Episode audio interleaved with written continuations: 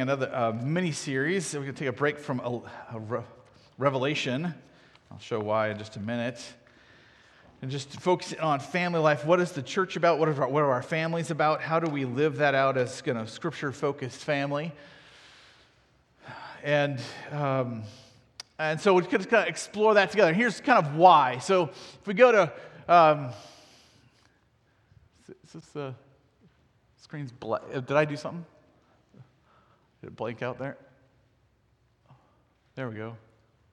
Okay. We go to the next slide. Okay.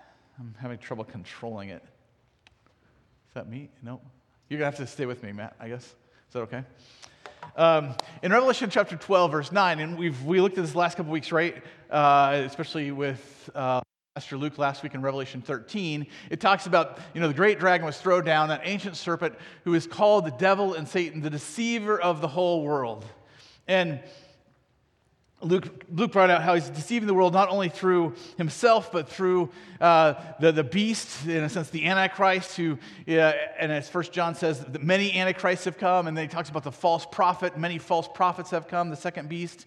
And That, that yes, there's a kind of a, a final form, but even right now in the world, the, the, the, the devil is trying to deceive us.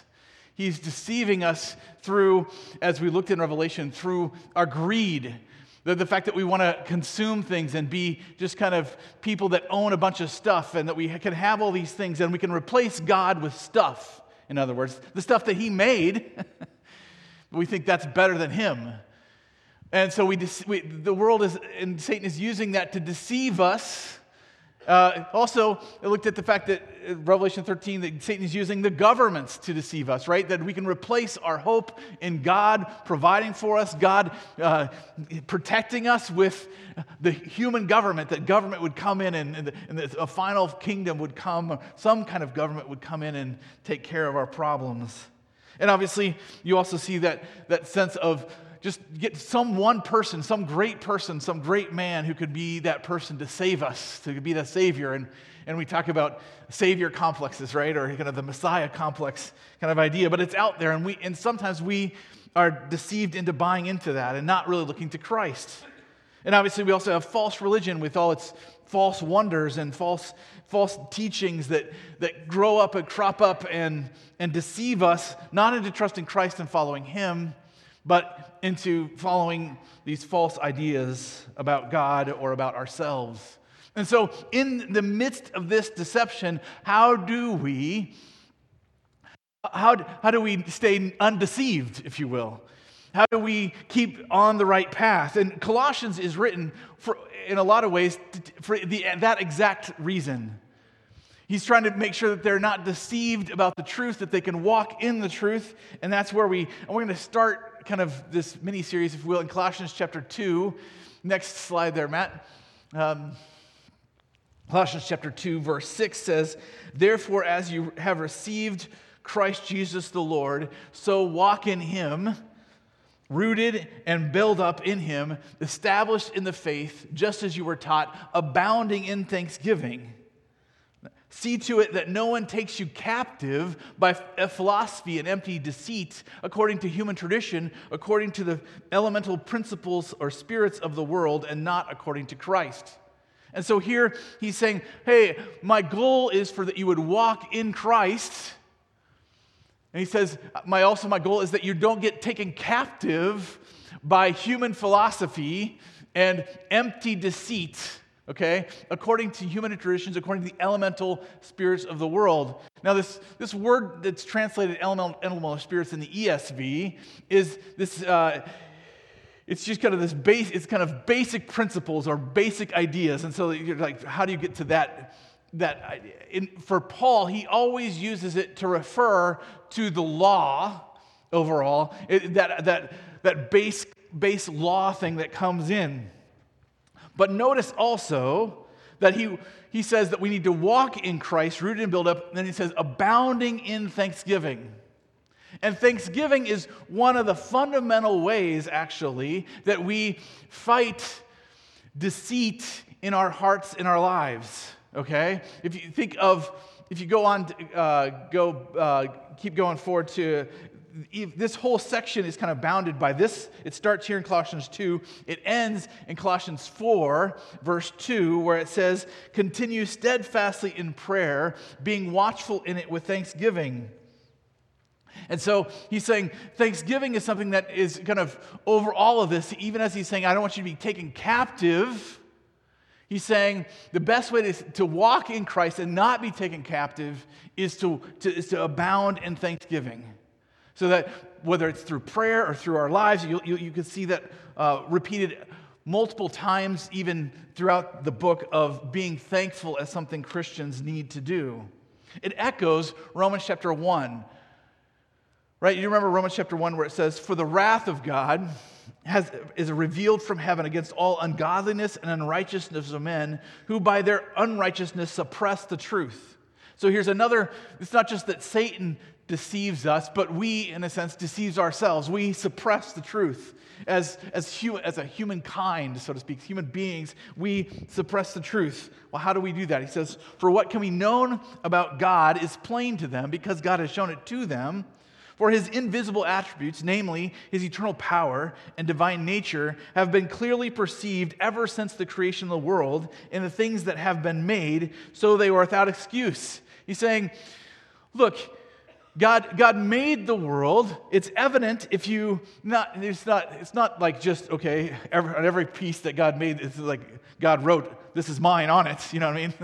But but as you look at the world, as you put it together, the implications are clear that, that he's saying here that something greater than the universe created the universe, and that, that, that this has to be divine. It has to have divine power and purpose.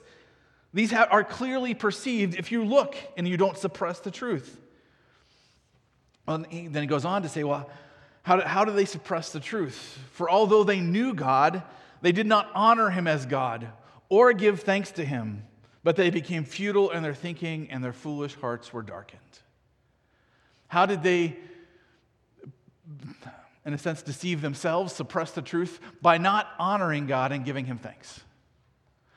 Thanksgiving, it's, it's not just, we're not just talking about the Thanksgiving you know, that we do around Thanksgiving time, like, oh yeah, we remember all the good things we have. And it's, it's a more fundamental and kind of deep-seated part of the soul, so to speak, of I'm thankful. I, I realize that what I have received, I did not deserve. That what I what I have is, is greater than, than what I have produced for myself. And and we give thanks. Thanksgiving is, is a fundamental part here of both not suppressing the truth, but also not getting deceived by Satan. And and so as we go back to the Colossians chapter two, how how then do how does then does Paul walk this out? And I just kind of want to walk this out together because he's He's going to point out here, so I'll tell you where I'm headed. He's going to point out that the law, that elementary principles of the world kind of idea, uh, is, is part of this. It can be used, it's good. First Timothy one says it's good if, you, if, you, if it's used lawfully, but it's often used to deceive. And Satan, we're going to see, uses the law to deceive us. And so we don't need not be, so, so point number one is don't be deceived or and taken captive. Because ultimately, those basic principles of the world can be deceptive. And, and so I want you to think, say, well, what are, you, what are you saying with the law? Well, I'm saying in some ways it's just a basic approach to life that says the rules are what's important or not important if you're against them. And, and I ran across a secular comedian who was kind of putting it this way. So secular committing, she, um, she wasn't a believer, but she's she's just talking about comparing time periods, okay? And she said, in my grandparents' day, all they had to do was to work or take care of the kids, and the whole time you could drink or smoke or gamble, you know? She, she says, these days, you, it's it's totally different. She said, these days you have to work, take care of the kids, don't drink, don't smoke, drink heaps of water, don't overeat, starve a bit, but not too much, do yoga, pay the mortgage, have an investment property, contribute to Social Security, but never retire, go on fancy holidays, cook like a chef, give to charity, be a good neighbor, be a good listener, be a people person, be a lifelong learner, be spiritual, set an example, leave a legacy, read more, sleep more, sleep less, sleep better. Volunteer. Visit old people. Don't visit old people. Wash your hands, keep your distance, wear a mask. Reduce your carbon footprint, count your steps, and check your privilege. This is the world in which we live in, where they're saying these are all the rules. I mean, it's, this isn't. We're not just talking about Christianity here with its rules. It's saying this is a fundamental way people approach life, which is to say, you got to follow the rules, right? And if you follow the rules, then you're successful, then you're accepted, then you're loved. But if you don't, then you're not. And this is something even Christians struggle with, and that's why Paul is writing to them here, because they are wrestling just like the, the, wrestling with their heritage from the Jewish Jewish background, with the, the people who said, you know, you need to keep the law in order to be a Christian, and that's influenced here. It's, it's more a broad influence rather than a specific influence in a lot of ways. But he says, again, in First Timothy one, he says, now we know the law is good if one uses it lawfully. First Timothy one eight. Next slide there, Matt. And, and the point is, is he's saying to, God wants us to use the law to help us to see that we need him. That's the, the primary purpose of the law, is to help us to see that we need a good relationship with him and that we cannot do it on our own. Colossians chapter two, a little bit later on, which we won't get to fully in this message, says this: if with Christ you died to the elemental spirits of the world. Okay, this basic idea that you need to keep the rules. If you died with Christ to that, why, as if you were still alive in the world, do you submit to regulations? Do not handle, do not taste, do not touch, referring to things that all perish as they are used, according to human precepts and teachings. These have indeed an appearance of wisdom in promoting self-made religion and asceticism and severity to the body, but they are, they are of no value in stopping the indulgence of the flesh. This is a key idea right here. He's saying that, that keeping religion or following the rules really has no value in actually stopping the evil that is in your heart. It's like caging a lion. The lion is still a lion. It ever, if it ever gets out, it will eat people. And if you approach Christianity like, okay, well, you know, maybe you grew up and you well, you were like Taz, and you're like, I, I just, I, I hate God, I hate following the rules, I don't want to do that, and so, so I'm just going to live my life. And then you realize, well, okay, no, it's actually a good idea to follow the rules, and I'll try to be a good person, and I'll try to do this, and I'll try to do that. Christianity, you're not, you're not God's child if all you're trying to do is trying to please him. That's not what makes you a Christian. You have to make that transition from I don't want to follow the rules to I want to follow the rules. That's not being a Christian. Being a Christian is realizing I can't follow the rules on my own. I need Christ. And that's what Paul is referring to here. Why do we think that the rules will keep us from being deceived? We think, well, that's sometimes how we approach this. Well, if I just follow the rules, then, then I won't get lied to. I won't, I won't get deceived. But the problem is, and we know this about ourselves and we know this about other people, people quote the rules to us and we just say, oh, you're just using that one against me, right? We, we know people use the rules to, to say whatever they want to say, so why don't we suspect ourselves for the same reason? We don't think the rules will not keep evil at bay. They will not keep us walking in the light, ultimately. What keeps us in the light, Paul is saying here, is walking with Christ. And he, he does this in two ways to help to focus us into thankfulness, to say, this is why you should be thankful, this is why you can stay thankful, and this is what will help you from being deceived, even as you seek to do what God wants you to do. Because I'm not saying that we shouldn't, as Christians, seek to do the right thing. That's just saying we do it from a different position. And our position, first of all, is that our destiny is to rule with Christ because he's in charge. This is fundamentally one of the reasons, one of the things that Paul wants us to be thankful for. Notice what he says in Colossians two, verse nine. For in him the whole fullness of deity dwells bodily, and you have been filled in him, who is the head of all rule and authority. He's saying, in Christ, God is, Jesus, the human being, is also fully God.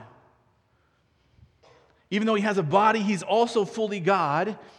And at the same time, you, as believers, have been filled in him. This, again, that's a key theme throughout Scripture of that filling. That is, we have purpose. We have meaning. And we have meaning not because we keep the rules, but because we're in Christ. Because he rules. The, the rules, in other words, what he's saying is the rules aren't over us anymore, and he's going to get into that why that, that is later. We, in a sense, in Christ are over the rules. Not, again, that we don't follow the rules because we want to please God. It's just that they don't rule us because Christ rules everything, and we are in him. So our destiny is to rule with Christ. Just realize, how many times do you go through your week, your day, and the message you hear is, you're not in charge, and you're not in charge. You're not in control. All of those things are true in one sense, but in another sense, you're also in Christ. You're, his purpose for your life is, is perfect. He's perfectly in control of everything. Your destiny is laid out. You, it's not like, well, if I don't do X, Y, and Z, then... then God can't fulfill his purpose in my life, or I, I'm going to fall apart, or I'm going to... No, no, Christ is in charge of your life. Your destiny is to rule with him. He, you are filled in him. Even all of the struggles you face and all the difficulties you face are all part of his plan for you to, to mature you into uh, the, the, the, the jewel that he is planning for you to be. Are you thankful for that? You say, well, I've got struggles, I've got difficulties, I, you know, I can't pay my bills all the time, I, I have, uh, my kids are messing up, I got all these issues. Yes, those, those are all part of life too, I get that. You say, well, I, I struggle with sin, I know I do the wrong things, I know I mess up. Yes. But you have a Savior who rules it all. The question is, do, do, are you thankful for that? Notice Colossians chapter one, kind of, he's already laid this out in explicit detail in Colossians chapter one, verse fifteen, where he says, he, that is Christ, is the image of the invisible God, the firstborn of all creation. For by him all things were created, in heaven and on earth, visible and invisible, whether thrones or dominions or rulers or authorities, all things were created through him and for him. And he is before all things, and in him all things hold together.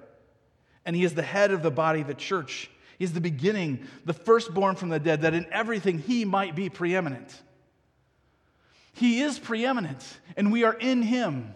You say, well, how are we in him? And this is where he takes that thankfulness of, we should be thankful that he, he's placed us into his plan for ruling and reigning, that we're part of that. And he takes it to another level. But before we do that, just, just for a second... Are you thankful? Are you thankful that Christ makes you able to rule and reign with him? You're not just here to live and then die. One of, you know, seven billion, eight billion people. You live, you're not that important, you die. Your dreams are shattered by either old age or ill health or missed opportunities or horrible sin. And all of a sudden, all your dreams are gone. You are in Christ. Your life is his. Do, do you remind your fellow brothers and sisters in Christ that they are joint heirs with Christ? You know, that with with my family, we there's there's downsides to having a large family, right? With I've got seven kids, and but there's also plenty of upsides. Okay, one of the upsides, or a couple of the upsides, are that basically you always have somebody to play with. You know what I mean? Like, there's always somebody around who's not doing something. It's like, hey, let's do something. Right? That's one of the benefits, right? Uh, another benefit is that, that you're you're viewed as unique. Like, sometimes if you only have one or two people in your family, you know, two kids in your family, they're like, oh, okay, well, you're just, you know, knock off the old block, you know. You know, the, the more kids you have, the more you're like, nope, that's a pretty unique kid. That's a lot different from all the other ones, and uh, they're they're all pretty different. You know what I mean? And you're viewed a certain way. And and in Christ, you have you're part of this family, right? Where you, you're you're you're made to rule and reign with Him, and He's made you in such a way that that you're a unique part of what He has done, and you're put in this family where no matter what is going on, you have the presence of Christ and Christ's family with you. Are you thankful for that? This is part of who you are in Christ. And you say, well, how, how is this possible? And this is where he says, this is the kind of fundamental thing that he gets to in regards to not letting the law deceive us, is that our hearts are alive to obeying him because we are united to his death and resurrection. This is one thing we can be thankful for, because we all struggle with sin. We all struggle with that desire to do what we please and realize that that, that, that pleasure actually leads us to death. That the things I want to do for me often mess me up. And sometimes I'm not willing to let that go. I'm, I've got, well, I'm, I'll just keep trying. I'll keep trying to figure it out. But in Colossians chapter two, verse eleven, he, he's, he lays out this reason to help us see how our hearts have been changed in Christ. Colossians chapter two, verse eleven says, "In him also you were circumcised with a circumcision made without hands, by putting off the body of the flesh by the circumcision of Christ." Now, this is a, a Jewish concept from the Old Testament, right? If you're not familiar with it, it's, it's the, it started with God telling Abraham to, to circumcise, to cut off the foreskin of Jewish males in order to say you're part of the covenant, you're, you're, you're, you're heirs with Christ. But the problem was, is that uh, as you read through the Old Testament, it becomes clear that just doing a physical act didn't actually change people's hearts. It didn't actually make them love God. Although you say, well, in fact, it became a point of pride, like as we see in the New Testament, I'm circumcised and you're not, you're worthless. You know what I mean? That kind of idea. And, and so God, even as early as, as Deuteronomy, uh, just jumped down to... Uh, We're going to jump a few verses here. Jump down with me to Deuteronomy ten, verse sixteen, Matt. It says, "Circumcise therefore the foreskin of your heart and be no longer stubborn." As early as Deuteronomy, God is telling the Israelites, look, it's, it's not just a matter of a physical cutting off of something. It has to be something that's spiritual, that's part of, of who you are, that you, you should no longer be stubborn. That is, that is that you're, you're set in your ways. Like, this is what I want, and I'm not going to give it up. I'm not going to be sensitive to what God wants for me. I'm not going to delight in those things. Jer- at the end of the Old Testament, Jeremiah says the same thing. And this echoes in some ways the parable of the seed and the sower that Jesus tells. "For thus says the Lord to the men of Judah and Jerusalem, break up your fallow ground and sow not among thorns. Circumcise yourselves to the Lord. Remove the foreskins of your hearts, O, o men of Judah, inhabitants of Jerusalem, lest my wrath go forth like fire and burn with none to quench it because of the evil of your deeds." And so here we have, again, beginning of the Old Testament, the end of the Old Testament, this idea that, you know what, you, you, something needs to change in your heart. You, you, you say with your mouth, or you or you try to follow the rules on your own, but your heart's not really changed. You know, it's like a child That that's given the rule of, you know, sit down in the car, right? You know, sit down in the car, buckle up, you know, and the kid says finally, well, I'm buckled up on the outside, but I'm standing up on the inside, you know what I mean? But we can all identify with that statement, right? We all have times where, like, I just don't want to follow God. I don't want to delight in doing what he wants. And that's a problem. God is saying that is what divides us from him. You can you can try to keep the rules as much as you want, but at some point you're going to be like, nope, don't want to do it. I want to do my own thing. And that breaks us from God. Now, as we go back to Colossians chapter two, he says there's a circumcision that in Christ we've we've been there's a circumcision that's made without hands. So he's saying this is a circumcision that's not done physically. That, and that's what we were looking for in the Old Testament. And finally here, Paul is saying it's been accomplished in Christ.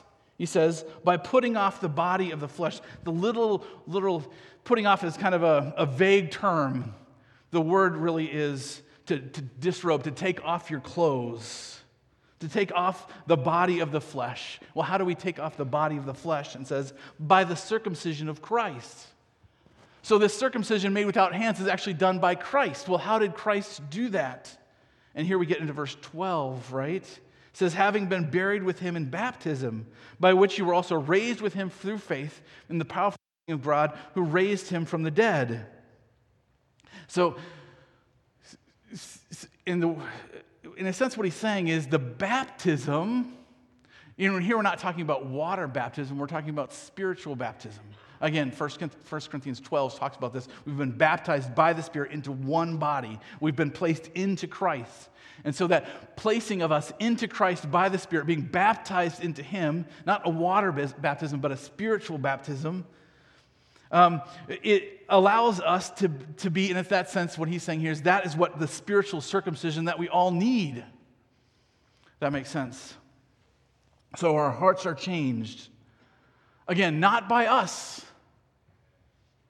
but by God, by Christ ultimately, by being united with him in his death, and then it goes, in which you were also raised with him through faith in the powerful working God who raised him from the dead. So we're united both with the death of Christ and with the resurrection of Christ as we're united with Christ, placed into the body of Christ. Verse thirteen, and you who were dead in your trespasses and sin, in the uncircumcision of your flesh, God made alive together with him, having forgiven us all our trespasses by canceling the record of debt that stood against us with its legal demands. This he set aside, nailing it to the cross. He, in a sense, he's saying it twice. It's so important, he says it twice here. He's saying, this is what has happened to you, and now in relation to the law, he's, he's putting it in relation to the law and saying, this is, is what, he, he, he canceled the record of debt that stood against you. And so therefore, uh, you can skip down to verse Colossians chapter two, verse fifteen, there, Matt, it's uh, after First Corinthians twelve. He, he says there, he disarmed the rulers and authorities to, and put them to open shame by triumphing them over them in him. This, this word for disarmed is the same word in the Greek that's used for putting off the body of the flesh. It's the idea of disrobing. And I think why they picked disarming is because they were emphasizing the weapons. But in, in Roman culture and Greek culture, when you uh, defeated your enemies, you paraded them through the streets, not just disarmed, but disrobed. They're, they're in open shame. Like, look, look, these people can no longer defeat you. And here's where he ties, if you will, the deception of Satan and the deception that we ourselves do to ourselves together. And he also ties that all to, look, be thankful for what you have in Christ. He has united himself with you in his death and resurrection on your behalf. You are now in that. This is the reality of who you are. You are now walking in Christ's death and resurrection. This is the new reality you have. These are the new clothes you have, if you will. And these clothes, this reality, this identity is who you are. And it's nothing you've done, nothing you've earned. And that changes our hearts. It makes us delight in loving God. Why would you not delight in loving and obeying a God who gives his son for you, who dies for you, who conquers death for you? Why would you not delight in a God who, who rescues you from your enemies and puts them to open shame, nailing the record of all of your mistakes to the cross and saying it's finished?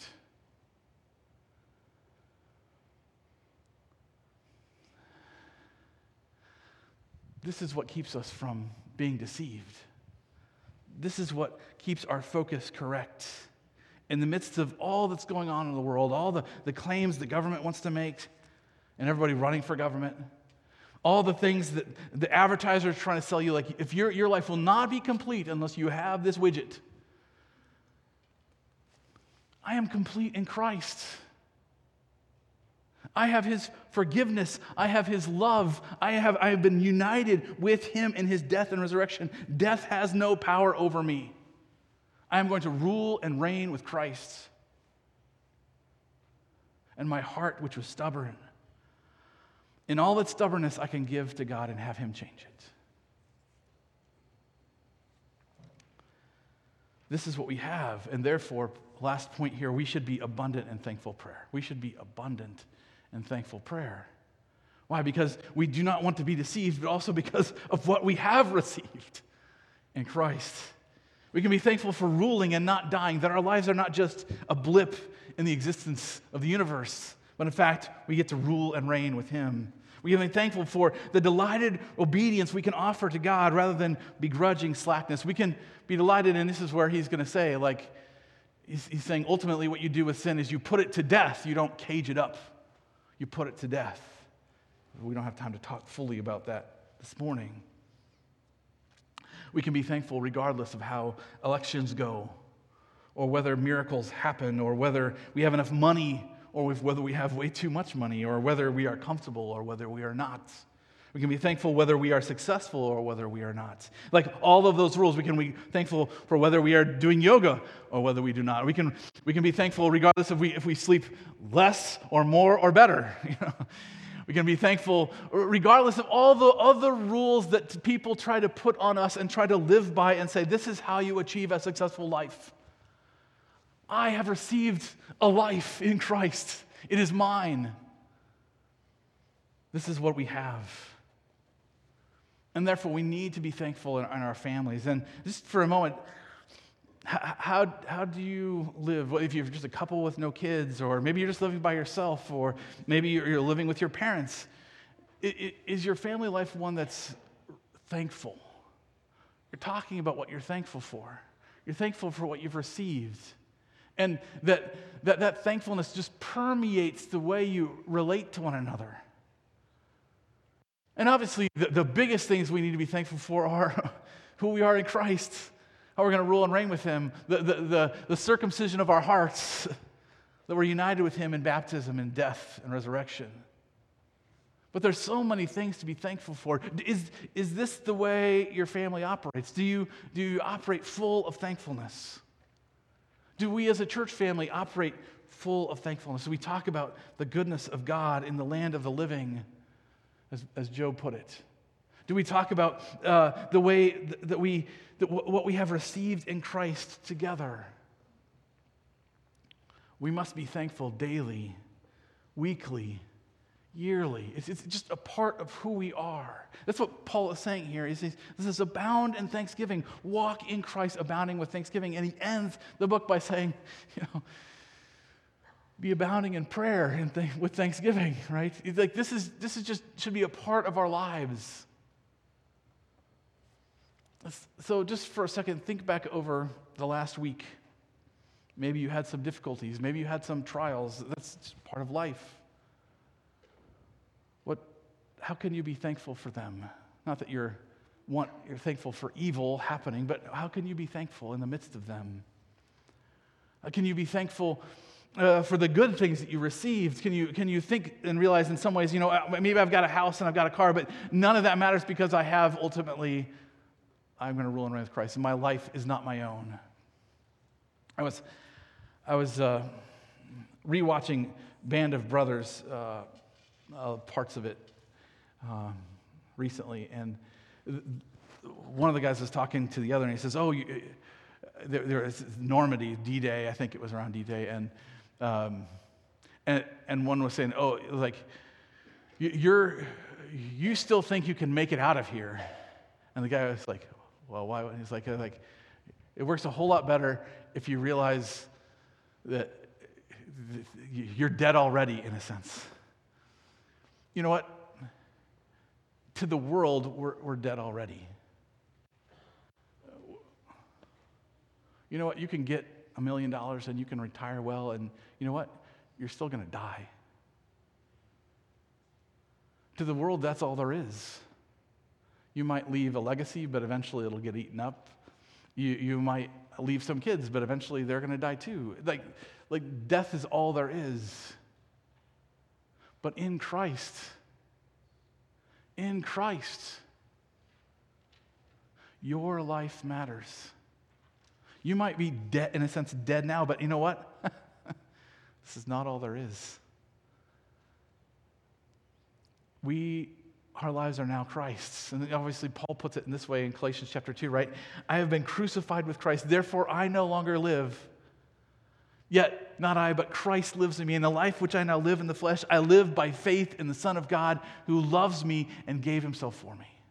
I don't live for myself. You know why? Because I have someone who died for me and rose again. It's giving me a way better life than I could ever make on my own. Is that you? Are you thankful for that? Maybe you're retired and you're thinking, well, but I've got a, I've got a few years left. No, you have eternity left.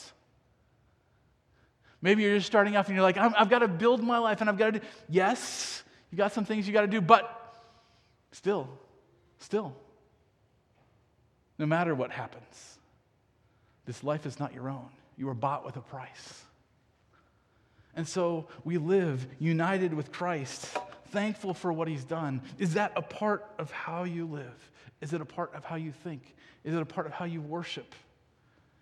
Is it a part of how you speak? May it be true of us. May it be true in our families. May it be true in this church family that we echo our thankfulness of what God has done over and over and over again so that we will not be deceived along with the world. Heavenly Father, I thank you for your word. I thank you for Paul's concern for the Colossians and ultimately for us, that we would not be deceived because Satan is powerful. His lies are powerfully deceitful. And we can get caught up in thinking that I've got to make a life for myself and I've got to follow the rules and I've got to do all these things and I can just be successful, then I can say I'm okay. And Christ died for us. He gave his life for us. We are united with him. Our hearts have been changed so that we delight in doing what our Savior calls us to do. Lord, may we live thankful of that delight, thankful of that privilege of destiny with you. And may we echo that thankfulness to our family, to our friends, to our neighbors, to our brothers and sisters in Christ. Because we have received so much, we thank you. In your Son's name, amen.